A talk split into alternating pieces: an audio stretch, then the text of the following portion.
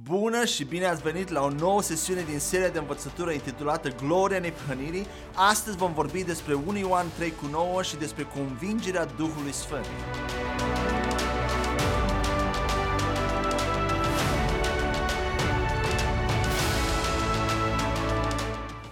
Încheiem astăzi al doilea mare capitol din această serie de învățătură intitulat Curățarea de păcate a conștiinței și în această sesiune vom vorbi întâi despre 1 Ioan 3 cu 9 unde Ioan afirmă că cei născuți din nou nu mai păcătuiesc și nu pot să păcătuiască, iar apoi vom vorbi despre convingerea Duhului Sfânt în ce privește păcatul.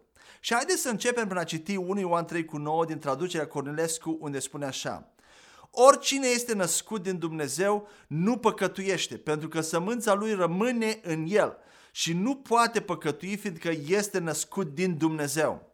Mulți oameni se luptă să înțeleagă acest pasaj, deoarece contextul arată clar că creștinii încă păcătuiesc. Vedem aceasta la 1 Ioan 1 cu 8, unde spune așa. Dacă spunem că nu avem păcat, ne înșelăm pe noi înșine și adevărul nu este în noi. Apoi 1 Ioan 1 cu 10. Dacă spunem că nu am păcătuit, îl facem mincinos și cuvântul lui nu este în noi. Și apoi 1 Ioan 2 cu 1. Dragii mei copii, vă scriu aceste lucruri ca să nu păcătuiți, dar dacă cineva dintre voi păcătuiește, avem la Tatăl un avocat. Acesta este Isus care pledează în mod corect în favoarea noastră. Acestea sunt trei postaze sau trei pasaje din aceeași scrisoare unde scriitorul apostolul Ioan vorbește despre a păcătui. Primele două pasaje comunică ceva de genul dacă spui că nu ai păcat, ești micinos. El apoi adaugă, îți scriu acestea ca să nu păcătuiești la viitor. Dar dacă păcătuiești, tu ai un avocat care este cu tatăl. Apoi în 1 Ioan 3 cu 9 el declară, dacă ești născut din Dumnezeu, nu poți păcătui. Sună foarte contradictoriu, nu-i așa? Atât Scriptura cât și experiența pe de o parte ne arată că creștinii pot păcătui și încă păcătuiesc, chiar întreg contextul cărții 1 Ioan arată că este posibil pentru un credincios născut din nou să facă ceva care e păcat. Totuși 1 Ioan 3 cu 9 spune clar că dacă ești născut din Dumnezeu, nu poți păcătui. Cum poate fi aceasta? Unii oameni consideră că 1 Ioan 3 cu 9 se referă la faptul că nu poți în mod regulat să păcătuiești. Mai multe traduceri ale Bibliei chiar redau versetul în felul acesta. Oamenii care adoptă această perspectivă predică ceva de genul următor. Dacă erai bețiv înainte de a fi salvat, poate te vei, te vei mai îmbăta o dată sau de două ori, dar dacă ești cu adevărat salvat, nu vei mai păcătui în mod regulat. În cele din urmă vei vedea victorie în acel domeniu sau înseamnă că nu ai fost adevărat, cu adevărat născut din nou. Însă pentru a accepta acest punct de vedere, tu trebuie să categorisești păcatele în vreun fel, ceea ce Dumnezeu nu face. Pentru El nu există păcate mari și păcate mici. Conform definiției sale, noi toți păcătuim în mod regulat și obișnuit. Noi toți în mod regulat nu reușim să studiem, de exemplu, cuvântul lui Dumnezeu atât cât ar trebui să o facem, nu așa? Noi toți în mod obișnuit eșuăm în a iubi pe alții atât cât ar trebui. În mod regulat, nouă nu ne pasă de alții atât cât ar trebui. În mod regulat alunecăm în egoism, iar Dumnezeu trebuie în mod regulat să se ocupe de noi cu privire la aceasta. De asemenea, câteodată trecem cu vederea lucruri pe care Dumnezeu le numește păcate. De exemplu, Dumnezeu vede mâncatul excesiv, da, și lacom, la fel ca beția și adulterul și crima. Vezi asta în Deuteronom 21 cu 20. Mâncatul excesiv este un păcat care se poate întâmpla doar în mod regulat și repetat. Nu poți deveni supraponderal doar mâncând o singură dată o porție mare de mâncare. Chiar dacă te-ai chinui să bagi toată acea mâncare în tine într-o singură masă, ar face o diferență de poate jumătate de kilogram sau un kilogram, însă pentru a pune între 25 și 50 de kilograme în plus, tu trebuie să mănânci peste măsură în mod repetat. A fi supraponderal este un păcat practicat în mod regulat de mulți creștini. Nu spun aceasta ca să condamn pe cineva, pentru că știu că sunt și alți oameni supraponderali care nu sunt așa neapărat de la mâncare. Însă doresc să pun lucrurile puțin în perspectivă. Dacă interpretezi 1 Ioan 3 cu 9 în acest fel, că tu nu poți păcătui în mod regulat dacă ești cu adevărat născut din Dumnezeu, atunci nimeni nu s-ar califica, pentru că noi toți păcătuim în mod regulat. Singurul mod prin care această interpretare poate fi predicată este prin a spune, ei bine, nu poți practica păcatele mari în mod regulat, dar păcatele mici, sigur, da, poți să le faci în mod regulat. Însă versetul nu spune acest lucru, nu-i așa? Cred că aparenta contradicție și confuzie create de cartea unui Ioan cu privire la noua creație și la păcat decurge din alternarea frecventă și subtilă între păcatul de la nivelul trupului și sufletului și păcatul de la nivelul noului spirit. Dacă înțelegi structura ființei umane ca duh, suflet și trup și faptul că Dumnezeu tratează cu credincioșii născuți din nou în Duhul sau la nivelul Duhului, atunci o interpretare mai bună a acestui pasaj ar fi următoarea. Singura parte din tine care este născută de Dumnezeu este care? Duhul tău. Sufletul tău nu este născut din Dumnezeu și nici trupul tău nu este născut din Dumnezeu. Ele au fost cumpărate, da, e adevărat, dar nu sunt încă răscumpărate. Sufletul și mintea ta nu sunt renoite, iar trupul tău va fi glorificat la sfârșit. Singura parte din tine care este schimbată acum într-o clipă este Duhul tău și Duhul tău nu poate păcătui. Duhul a fost creat în adevărată dreptate și sfințenie, ne spune Efeseni 4 cu 24. Odată ce ai crezut, Duhul tău a fost sigilat, Efeseni 1 cu 13, păstrat și încapsulat în Duhul Sfânt în așa fel încât păcatele pe care le comiți prin acțiunile și gândurile tale să nu pătrundă în el. Din moment ce Duhul recreat nu poate păcătui în sine însuși, el își păstrează puritatea și sfințenia. Tu nu pierzi sfințenia Duhului în funcție de cum te porți. Această înțelegere a lucrurilor este esențială pentru a avea o relație cu Dumnezeu și părtășie cu El. Pe baza Evrei 9 și 10, precum și pe, ce, pe baza a ceea ce am discutat până acum despre păcatele viitoare, putem interpreta 1 Ioan 3 cu 9 și în felul următor. Dacă toate păcatele trecute, prezente și viitoare ale credincioșilor născuți din nou deja au fost șterse prin jertfa lui Isus odată pentru totdeauna, atunci nu există niciun nou tip de păcat pe care un credincios l-ar putea înfăptui și care să se afle în afara păcatelor pe care jertfa lui Isus le-a rezolvat deja și șters deja. Prin urmare, în realitate, un creștin nu poate să mai păcătuiască. În continuare, haideți să vedem cum și de ce anume convinge Duhul Sfânt lumea și pe credincioși. Pentru că de cele mai multe ori condamnarea care vine din partea conștiinței noastre este confundată cu convingerea Duhului Sfânt. În noaptea dinaintea crucificării sale, în Ioan 16, versetele 7 la 11, Iisus a dat ucenicilor săi niște instrucțiuni spunându-le următoarele. Haideți să citim. Totuși vă spun adevărul, este în avantajul vostru să plec, pentru că dacă nu plec eu, ajutorul nu va veni la voi. Dar dacă mă duc, îl voi trimite la voi. Și când va veni, el va încredința sau va convinge lumea de păcat, de dreptate sau de neprihănire și de judecată. De păcat, fiindcă ei nu cred în mine. De dreptate sau neprihănire pentru că mă duc la Tatăl și nu mă mai vedeți.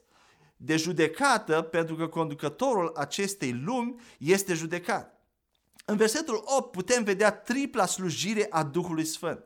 Să convingă lumea de păcat, de dreptate și de judecată. E uimitor cum religia în general a răsucit acest verset pentru a-l face să sune condamnator, când de fapt opusul este adevărat. Domnul Iisus parcă a știut că acest pasaj va fi interpretat greșit sau că ar putea fi interpretat greșit și astfel a continuat în versetele următoare să explice în detaliu exact ce a vrut să spună. În versetul 9 spune de păcat la singular și nu de păcate la plural. Duhul Sfânt convinge lumea și nu pe credincioși de un singur păcat, păcatul de a nu crede în Isus. El nu convinge lumea de toate păcatele lor individuale imorale, pentru că conștiința face deja acest lucru. Duhul Sfânt nu convinge pe oamenii nenăscuți din nou de lucruri cum ar fi beția, minciuna sau furatul. Aceasta este misiunea conștiinței. Principalul motiv pentru care oamenii vor merge în iad este păcatul respingerii lui Isus și nu păcatele lor individuale. Aceasta este cauza directă și primară. De ce? Pentru că păcatele întregii lumi au fost deja plătite. Vedem asta la 1 Ioan 2 cu 2, unde spune așa. Și El este ispășirea, jertfa de ispășire pentru păcatele noastre și nu doar pentru ale noastre, ci și pentru ale întregii lumi. Isus nu a murit doar pentru creștinii care urmau să-L accepte, ci El a murit și pentru oamenii care poate nu-L vor accepta niciodată. El a plătit pentru păcatele lor de asemenea. Păcatele întregii lumi au fost plătite. Domnul Isus a, a plătit pentru păcatele întregii lumi, chiar și pentru acele care nu au fost încă înfăptuite. Prin urmare, oamenii nu merg în iad pentru păcatele lor. Păcatele lor au fost plătite. Oamenii merg în iad pentru respingerea plății făcute pentru păcatele lor, care este jertfa Domnului Isus. Hristos a plătit pentru păcatele fiecare persoane. Nu contează că ești o persoană bună, o persoană morală sau o persoană rea. Roman 3 cu 23 ne spune că toți au păcătuit și sunt lipsiți de slava lui Dumnezeu. Fiecare om a ratat cerul. Unii dintre noi am trăit poate puțin mai bine ca alții, moral, și nu am făcut lucrurile rele pe care alții le-au făcut. Dar în comparație cu standardul de sfințenie al lui Dumnezeu, noi toți am păcătuit și nu ne-am ridicat la nivelul sfințeniei sale.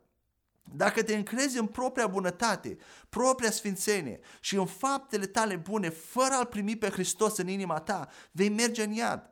Isus este Cel care a plătit pentru păcatele tale și tu nu poți veni înaintea lui Dumnezeu bazându-te pe bunătatea ta și să-i spui ceva de genul, Doamne, merit cerul pentru că am trăit sfânt. Nu am înjurat, nu am furat și nici nu am omorât pe nimeni, nu am dat în cap la nimeni, sunt o persoană bună și morală vei fi trimis direct în iad, îmi pare rău să-ți spun asta. Dar Isus a plătit pentru păcatele tuturor, pentru absolut toți oamenii. Toate păcatele tale au fost achitate. Nu contează ce ai făcut, nu contează nici dacă ești persoana cea mai de jos din lume. Isus a plătit pentru păcatele tale așa cum a plătit pentru păcatele fiecare alte persoane din lumea aceasta. Deci păcatul nu mai este problema. Isus a pus capăt problemei păcatului odată pentru totdeauna. Isus este totul. Toate se învârt în jurul lui.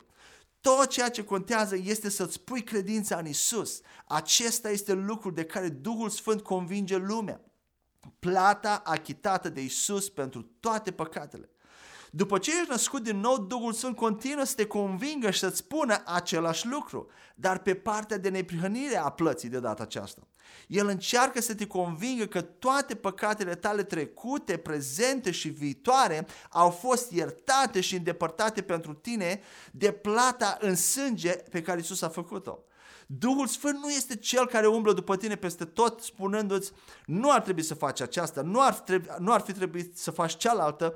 Unii dintre voi gândiți uneori în felul următor. O, Duhul Sfânt stă de capul meu și îmi spune tot timpul că nu ar trebui să fac acea, aceeași cealaltă. Nu, aceasta e religia care îți vorbește în felul acesta, nu Duhul Sfânt. Propria ta conștiință este cea care te condamnă și cunoașterea ta intuitivă a binelui și a răului, cunoștința ta despre ce este drept și ce este greșit. Duhul Sfânt nu este cel care te condamnă. Nu ați auzit niciodată oameni în biserică ridicându-se și mărturisind lucruri de genul Fratele meu, am făcut lucrul acesta greșit și Duhul Sfânt m-a făcut să mă simt deplorabil. Pur și simplu nu mai îmi dă pace. Ei se ridică, acești oameni mărturisesc și apoi se pocăiesc și spun tuturor ce au făcut. Și ei cred că Duhul Sfânt aduce acest sentiment de condamnare. Ei îl numesc convingere sau mustrare, dar e de fapt condamnare, dacă stăm bine și ne gândim. Aceasta nu înseamnă că Duhul Sfânt este împotriva conștiinței și că se opune ei. Conștiința este bună și morală, exact cum spune Apostolul Pavel și despre lege. De fapt, acesta este motivul pentru care Dumnezeu ne-a dat o conștiință de la început, pentru a ne ține în frâu cât de cât. Atât conștiința cât și legea lui Moise reflectă natura lui Dumnezeu și standardul său moral perfect. Amândouă sunt pe aceeași undă și în unitate cu Duhul Sfânt.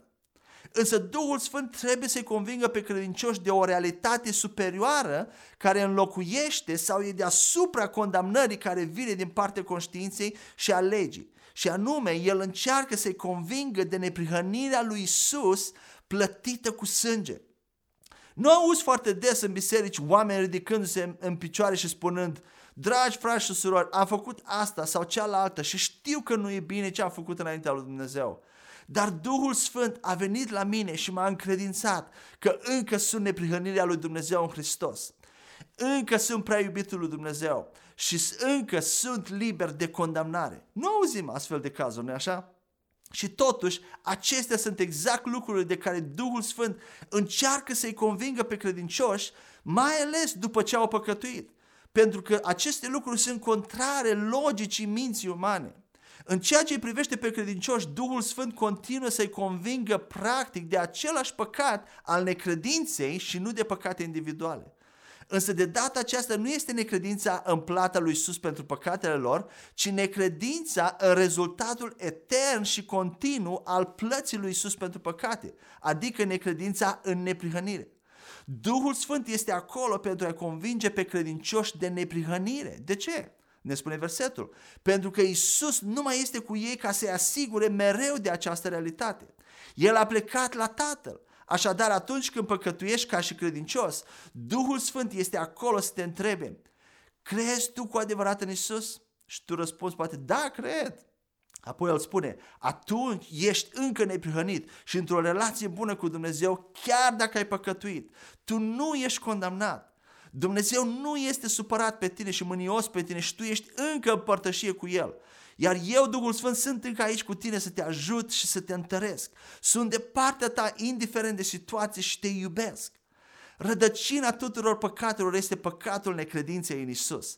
Dacă dai la o parte toate straturile, totul se reduce la necredință.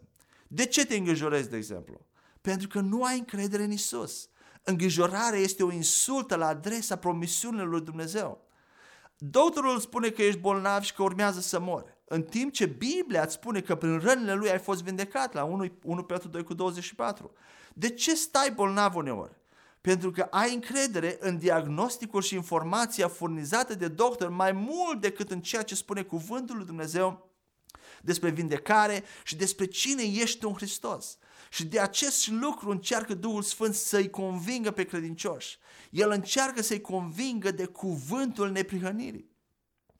Duhul Sfânt este mângâietorul, ajutorul și ziditorul, nu acuzatorul. Diavolul și conștiința ta sunt acuzatorii. Biblia spune la 1 Ioan 3 cu 20 în felul următor. Pentru că dacă inima noastră ne condamnă, Dumnezeu este mai mare decât inima noastră și cunoaște toate lucrurile. Când propria inimă te condamnă, Dumnezeu este acolo prin Duhul Sfânt să-ți spună că El este mai mare decât acea condamnare și El cunoaște toate lucrurile. El este conștient de eșecurile și păcatele tale, dar El este mai mare decât acestea. Până acum am văzut din cuvânt că credincioșii născuți din nou nu, sunt neprihăniți în natura Duhului lor, că ei sunt liberi de condamnare pentru totdeauna și că păcatele lor viitoare au fost de asemenea eradicate. În consecință, aceștia nu pot cu adevărat păcătui în Duhul lor. Care sunt atunci implicațiile acestor adevăruri în anumite domenii cu care credincioșii se confruntă zilnic cum ar fi mărturisirea păcatelor, cina Domnului, siguranța mântuirii, precum și sfințenia practică sau procesul de sfințire. În următoarea noastră sesiune vom începe a treia mare secțiune a acestei serii intitulată Mărturisirea păcatelor în care vom acoperi pasaje despre mărturisirea păcatelor din Iacov, capitolul 5, versetele 14 la 16 și 1 Ioan 1 cu 9, cel mai vestit. Apoi vom vorbi despre cina Domnului în relație cu mărturisirea, precum și ce să faci exact atunci când păcătuiești și cum să te rogi lui Dumnezeu, cum să te relaționezi cu El. Dar până atunci mă rog ca Dumnezeu să continue să reverse bucuria și pacea sa supranaturală din belșug în viața ta. Amin.